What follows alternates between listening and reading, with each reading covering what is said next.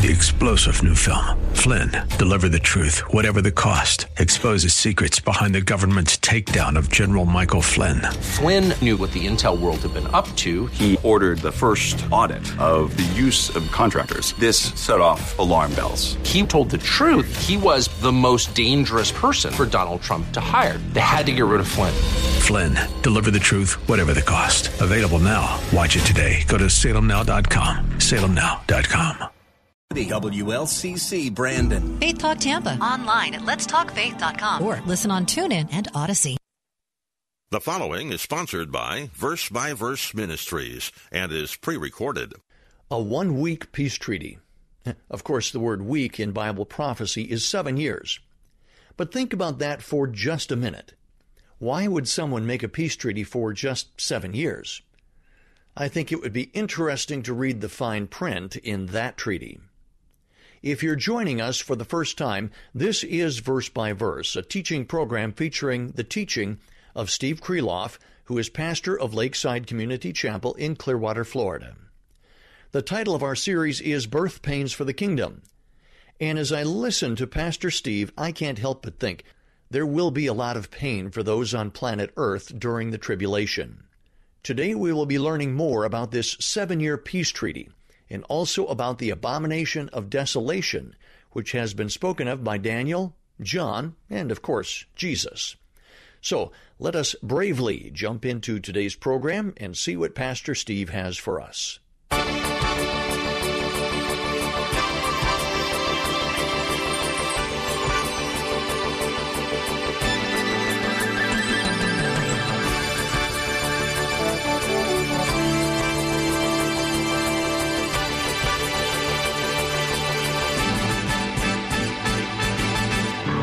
One week peace treaty. Of course, the word week in Bible prophecy is seven years. But think about that for just a minute. Why would someone make a peace treaty for just seven years? I think it would be interesting to read the fine print in that treaty. If you're joining us for the first time, this is Verse by Verse, a teaching program featuring the teaching of Steve Kreloff, who is pastor of Lakeside Community Chapel in Clearwater, Florida. The title of our series is Birth Pains for the Kingdom. And as I listen to Pastor Steve, I can't help but think there will be a lot of pain for those on planet Earth during the tribulation. Today we will be learning more about this seven year peace treaty and also about the abomination of desolation, which has been spoken of by Daniel, John, and of course, Jesus. So let us bravely jump into today's program and see what Pastor Steve has for us. Rome performed an abomination against the temple when they destroyed the second temple in 70 AD. So there have been two temples, and, they've, and it's been destroyed. Hasn't been rebuilt. But there is another abomination coming that will be the worst one yet, and that's what Jesus was referring to. So let's turn to Daniel chapter 9. This is the worst one yet. Daniel chapter 9. In fact, Daniel calls it the, the wing of abomination, which is the height. The wing meaning the, the height, the pinnacle of abomination. Let me read verse 27, and you'll say, What in the world is that talking about? And that's why we're here to explain it. And he will make a firm covenant with the many for one week. But in the middle of the week, he will put a stop to sacrifice and grain offering, and on the wing of abomination will come one who makes desolate, even a complete destruction. One that is decreed is poured out on the one who makes desolate. Now, this verse is referring to a coming figure who will cause an abomination of desolation. This coming figure is the beast of Revelation 13. He is the Antichrist. Daniel spoke of him, John spoke of him, Jesus spoke of him, Revelation speaks of him the Antichrist. He will make, according to this verse, he will make a firm covenant, some kind of a treaty with the many. Now, that means the Jewish people. That's who Daniel is talking about. That's the context. The many of the Jewish people. Apparently, some will oppose it, but the majority will, will embrace it. There will be some type of a treaty made, and it says for one week. Now, I know that you and I, when we hear the term week, we think of seven days. That's not what this means. There is not some treaty coming in which it will be for seven days. The term week literally in the Hebrew is seven. In other words, it is a unit of seven years. It, it's sort of like the way we say dozen. When I say dozen, you'd say dozen what? You know, uh, a dozen days, a dozen weeks, a dozen years. That's the same thing, this, this word, seven. The context has to determine seven what? Seven days, seven months, seven years, seven weeks. In the context of Daniel chapter 9, it has to mean seven years. Even though I, every time I say week, you think of, of years, okay? Seven years. And also, it's the only thing that makes sense. There can't be, uh, with all the other scriptures, there can't be a one seven day period of a covenant. It has to be seven years. In fact, this is why we know that the tribulation period will be for seven years. I told you a few weeks ago that hang in with me and we'll, we'll explain someday why we know it's going to be seven years. This is how we know. Period of seven years. Now, the Antichrist will agree to some type of, of treaty with Israel, probably a peace treaty, probably. And he gets his foot in the Middle East, in, and Israel apparently gets the protection that she needs. Now, Antichrist also is going to head up a Western European confederation. Maybe it's the common market, maybe it's something like that. Maybe it's the European community, I, I don't know. But it's the revived Roman Empire. He will be the head of it. So when he makes a treaty, it isn't just one man making a treaty, big deal, one man. But he will represent Western Europe. He will represent Western Europe. So Western Europe will agree to protect Israel, apparently. And so Antichrist gets his, his foot in the door in the Middle East. That's what he wants. And Israel gets what she wants protection. She is surrounded by hostile neighbors, and she'll do just about anything to get protection. But according to verse 27, in the middle of this week, meaning three and a half years into it, three and a half years into the seven year period, he breaks this treaty and he forces Israel to cease from offering sacrifices in the temple. It says, but in the middle of the week, he'll put a stop to sacrifice and grain offerings. Why does he do this? Because he determines that something else will be worshiped in the temple rather than Jehovah, rather than God. He's putting a stop to their normal worship, and he will say something else is to be worshiped. Now, you have to turn to Second Thessalonians to find out what that something else is. Second Thessalonians, if you're not that familiar with the Bible, just keep turning in your New Testament and you'll see Philippians, Colossians, First Thessalonians, and you'll hit Second Thessalonians. If not, if you can't find, just look on with someone else. Second Thessalonians, chapter two. Watch. This is fascinating. Chapter, chapter two, verse three. Let no one, Paul says, in any way deceive you, for it will not come, meaning the tribulation will not come, unless the apostasy comes first, the falling away, and the man of lawlessness, that's another name for the Antichrist, the man of lawlessness is revealed, the son of destruction, who opposes and exalts himself above every so called God or object of worship, so that he takes his seat in the temple of God displaying himself as being God.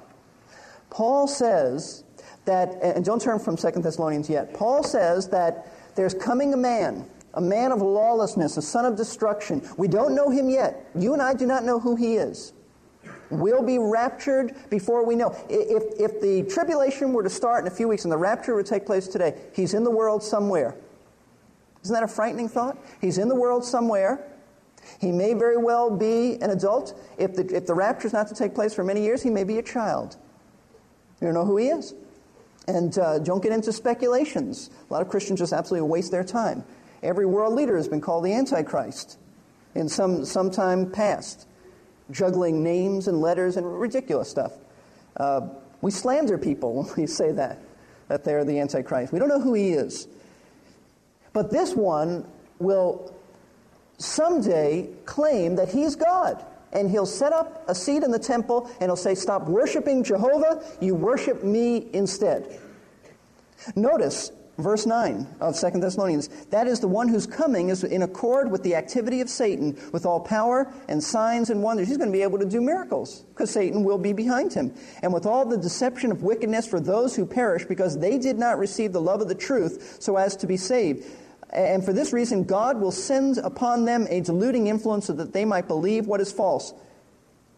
He says that during the tribulation period, some and the majority will embrace this Antichrist. Why? Because they rejected the truth. They rejected the truth about Jesus and they will believe a lie. And what is the lie? The lie is that this man, who is only a man, claims to be God. And people will buy into it. They'll say, You're right, he's God. That's what the abomination of desolation is about. He'll claim to be God, and he'll demand to be worshiped, and that is the ultimate abomination that will cause the temple to be desolate. Satan has always wanted to be worshiped, and now he'll finally get it. For three and a half years in the tribulation, he'll get mankind's worship. And we go back to, to um, Mark chapter 13. And let me just say this as you're turning back there. Even though Israel as a nation will not yet believe in Jesus as Messiah, during this point. They will, wor- they will not worship a man. Israel, ever since they returned from the Babylonian captivity, have not, they have never had a problem. They have never gone back to idol, idolatry. That, that seemed to have cured them of idolatry. They've done a lot of other things that are wrong, and they have not yet in belief. But they will not worship a man, even though they are not believers yet. Now, notice Mark 13, verse 14, and, and it really makes sense when he says this when you see the abomination of desolation standing where it should not be. In other words, when you see the Antichrist standing in the temple where he does not belong, when you see that happen, get out of Jerusalem. Flee, run. But let me take you through the whole thing. When you see the Antichrist set himself up in the temple, standing where only God is supposed to dwell, and demand to be worshipped as God, and then Jesus said parenthetically, let the reader understand. And that means for the sake of those during the tribulation period who would be familiar in reading Daniel, let the reader who, who, who's going to read Daniel comprehend what's going on. When they see this event take place, then the end of verse 14 says, Let those who are in Judea flee to the mountains. The persecution will have officially begun. Get out of there. Because the Antichrist headquarters from this point on will be the temple. So those who are in Judea and Jerusalem, Jerusalem being in Judea, when you see Antichrist proclaim himself as God, get out of there because you're in the most immediate danger. Flee. And he says this to Jewish believers and to those in Israel who are not yet believers. Run for, in other words, run for your life. Run for your safety. Seek refuge in the mountains. It could be the mountains of the hills of Judea. It, it could mean go down into what is now Jordan and, and across the Dead Sea into the mountains, the Dead Sea area, go to the Qum, Qumran caves. Just whatever you do, get out of here. Flee, run for your lives, and hide. People will, could be anywhere when they hear of this news. Hear it on radio, hear it on television, they'll read about it in the Jerusalem Post. So he says in verse 15, and let him who is on the housetop not go down or enter in to get anything out of his house. In Israel in those days, they had flat, flat roofs where a family could go up uh, uh, on the rooftop at night and, and just relax, unwind, cool down. And they had stairways that went into the house. And Jesus said, When you hear this news, if you happen to be, if it happens to you and, and you hear it when you're on your rooftop relaxing, don't even go back in, in the house to get anything. Don't go back for anything. When you hear about it, if you're on the rooftop, Get out of there as soon as, as possible. Don't even go back into your home to take anything food, clothing, the dog. Just get out of there. Leave. You'll be in that much danger. There's a time to stay and witness, and there's a time to get out, and this is the time to get out. Verse 16. Let him who is in the field not turn back to get his cloak. If you're a farmer, you're working in your field, when you hear the news, don't take the time to go back to the house and get your coat. Just run for your life. It is urgent, is what he's saying. It is urgent. Verse 17. But woe to those who are with child and those who nurse babes in those days. And here's the great compassion of Jesus. His heart breaks for those uh, mothers who will be nursing in those days and those women who will be pregnant. Why? Because they're not going to be able to move very quickly. And they're, they're really going to be in danger. They're going to, be, uh, they're going to run a greater risk of being caught and killed. So he said, Whoa, terrible for those women in those days. Then he says in verse 18, but pray that it might not happen in the winter. Why? Because the winter in Israel means the rainy season with swollen streams that would slow down the travel. And Jesus is saying, get out of there. It's urgent. Leave. When you hear this news, the abomination of desolation, don't do anything but run for your lives. That's how serious it is. Now, even though Jesus warns the tribulation believers to get out of Jerusalem and Judea as quickly as possible, the sad thing is, we know from Zechariah chapter 13 that two thirds of the Jewish people living in Israel are going to die at the hands of this man, the Antichrist. Two thirds.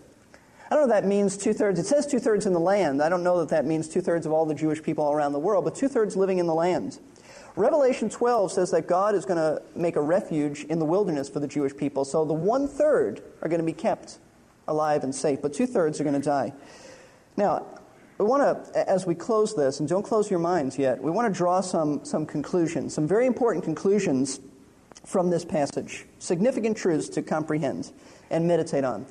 Truth number one for the abomination, you have to think with me now, for the abomination of desolation to take place, there must be a rebuilt temple in Jerusalem.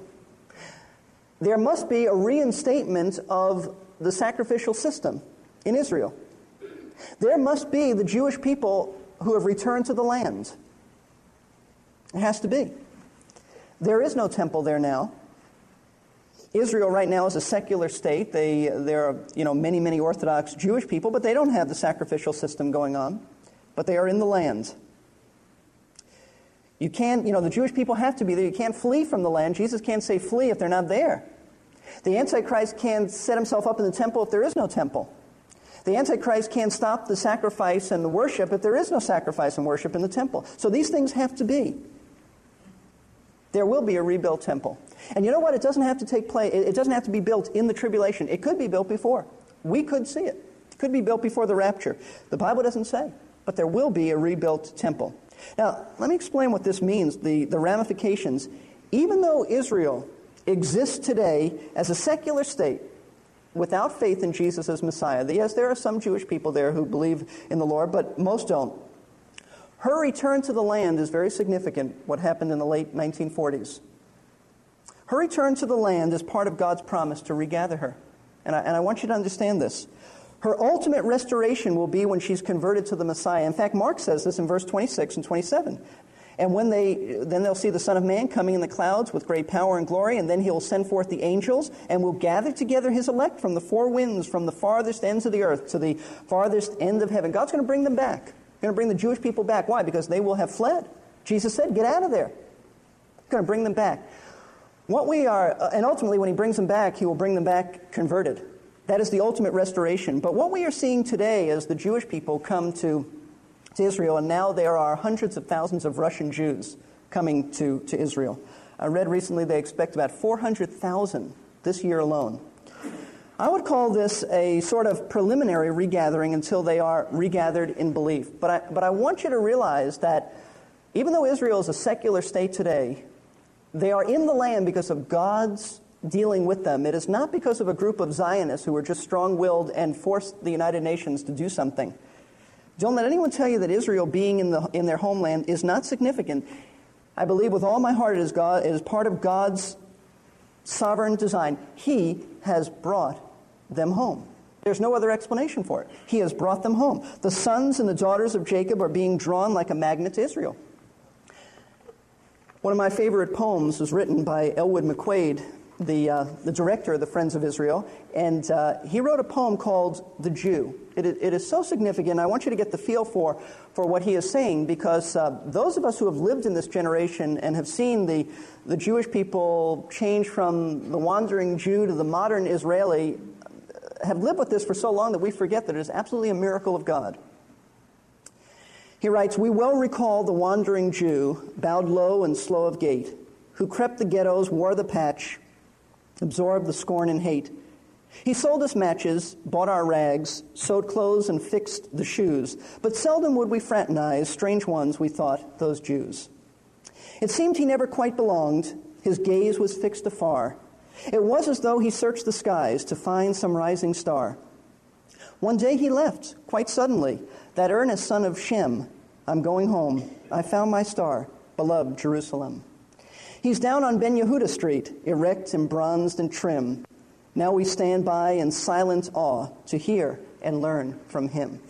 It is absolutely a miracle that God has brought the Jewish people home, and it's all part of his plan, and you need to understand that. You need to, to understand that. Secondly, Israel's worst days, unfortunately, are ahead of her. Ahead of her. The Jewish people cannot imagine that there'll be terrible times ahead. They have lived through the horrors of the Holocaust. You speak to you speak to them, and uh, everything centers around their air force and their security and them as a nation. But uh, the truth of the matter is that the worst days are ahead. Worst days are ahead. That's why this time period is referred to as Jacob's trouble. It's unparalleled trouble. And we don't want to be naive and think that things are only going to get better. No, anti Semitism is going to get worse. Which leads us to a third point. Why is Satan so intent on persecuting Israel? Why? And why is anti Semitism, why does it even exist? It's illogical. It is absolutely unreasonable, but it is because Satan has always tried to destroy the Jewish people. He did it before Jesus came because if he could d- destroy the Jewish people before Messiah came, then he cuts off the Messiah from coming, and that means no salvation. He continues to try to destroy the Jewish people after Messiah has come because if he cuts off the Jewish people now and there's no Jewish people for Messiah to come to, then Messiah can't come and regather his elect and establish the kingdom, and, and God's promises are not true, and therefore God would be a liar. So that's why he continues to do that. There has to be a Jewish people in the land for Jesus to come back to claim. No Jewish people, he can't come back for them. Zechariah 13, let's, let's just turn there those of you who know where Zechariah is, at the end of the Old Testament, Zechariah 13, which is the passage, verse 8 and 9, that says that two thirds will die, says something else that's marvelous. Zechariah 13, verse 8. And it will come about in the land, declares the Lord, that two parts in it will be cut off and perish, but the third will be left in it. Two thirds of the Jewish people who are told to flee will die. Will die. One third will be left in it. And what will happen to this one third? Verse 9 And I will bring the third, third part through the fire refine them as silver is refined, test them as gold is tested. They'll call on my name, I'll answer them. I will say, They're my people. And they will say, The Lord is my God. You know what we're reading here? The national conversion of Israel. Israel is a nation, though there'll be a minority, there'll be just a remnant, will be converted as in the last days of the tribulation. Trouble will lead to salvation in Christ. That's the same thing for you, and it's the same thing for me. Oftentimes, God lets us come to the end of ourselves before we realize we need Jesus Christ. That may be what's happening in your life. God is just showing you your sin. God is showing you your wickedness. God is showing you that you can't make it in life without Him, that you are just a spiritual failure. Let the Lord take you one step further and lead you to salvation. There's finally one, one other truth here that uh, I think we need to cover. Some of us are playing games with Christianity, absolutely playing games. We don't take it serious enough. We're very shallow. Our Christianity consists of coming to church, shaking some hands, and, uh, and that's, that's really it. I think it really ought to sober us up to realize that living for Jesus Christ will cost many of our brethren in the tribulation their lives. We ought to live like that. It may not cost you your life, but you ought to live like it could cost you your life. You ought to live with a, with, with, a commitment to Jesus, to obey Him no matter what the cost. I mean, some of us are, are so concerned if somebody yells at us because of our faith in Christ. That's, that's nothing. That's nothing. They can yell. Some of us are concerned if someone is, might be rude to us. Listen, in light of people being tortured for their faith and dying and family members betraying them, they can be rude to us. We need to have a deep walk with Him and abandon our pettiness and our spiritual shallowness and living for life now because we need to have an allegiance to Him that is deep. Let's bow for prayer. Father, I pray that you'll draw to yourself those who, perhaps, Lord, are on the verge of coming to the end of themselves. They need to trust Jesus Christ. Lord, I pray you'll draw them. I pray that some will come up after the service and, and go through the, the door and, and greet a counselor who can explain salvation to them. Pray they'll take that, that step. And our Father, we pray for each of us who, who, uh, who might know the Savior that reading about what's going to happen in the future might cause us to have a depth of commitment and, and realize how, how absolutely shallow our Christian lives are. Lord, even, even the books that we read today, the self help books, are just so self centered. Lord, help us to be so Christ centered, to walk with you and to realize that the only thing that matters in life is the Lordship of Jesus Christ. So I pray that, that as a result of our study today, that many will, will turn to you with a depth of commitment that they've not experienced up to this point. And I pray, Father, that um, thanking you for what. Uh, for what your word tells us. And, and Lord, we, we pray that you help us to be sensitive to the sons and daughters of Jacob. Terrible future is in store for them, and yet a glorious hope in future that they will be your people. Father, we pray this all in Christ's name. As Pastor Steve wrapped up his teaching today on verse by verse, he had some very sobering remarks. Let me encourage you to take some time for introspection. What is your level of Christianity? If we merely hear God's Word, whether it is at church or on the radio, and nothing changes our lives, we have some changes that need to be made. And let me encourage you to heed what Pastor Steve said toward the end. We need to have a deep walk with Him and abandon our pettiness and our spiritual shallowness in living for life now because we need to have an allegiance to Him that is deep. If we are honest, we all need to have a more fervent faith walk. Next time on Verse by Verse, we will be talking about. I'm going to stop right there.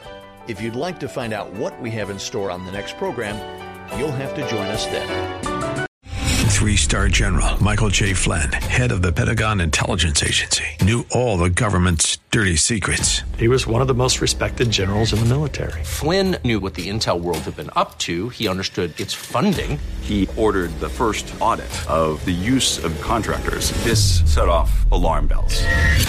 The explosive new documentary, Flynn, Deliver the Truth, Whatever the Cost, uncovers the facts behind this scandal. Flynn told the truth. He was the most dangerous person for Donald Trump to hire. I find out the worst enemy that I'm going to face in my life is right here in America. They took my assessment and they wanted me to change it. And I was like, I'm not changing it. They had to get rid of Flynn.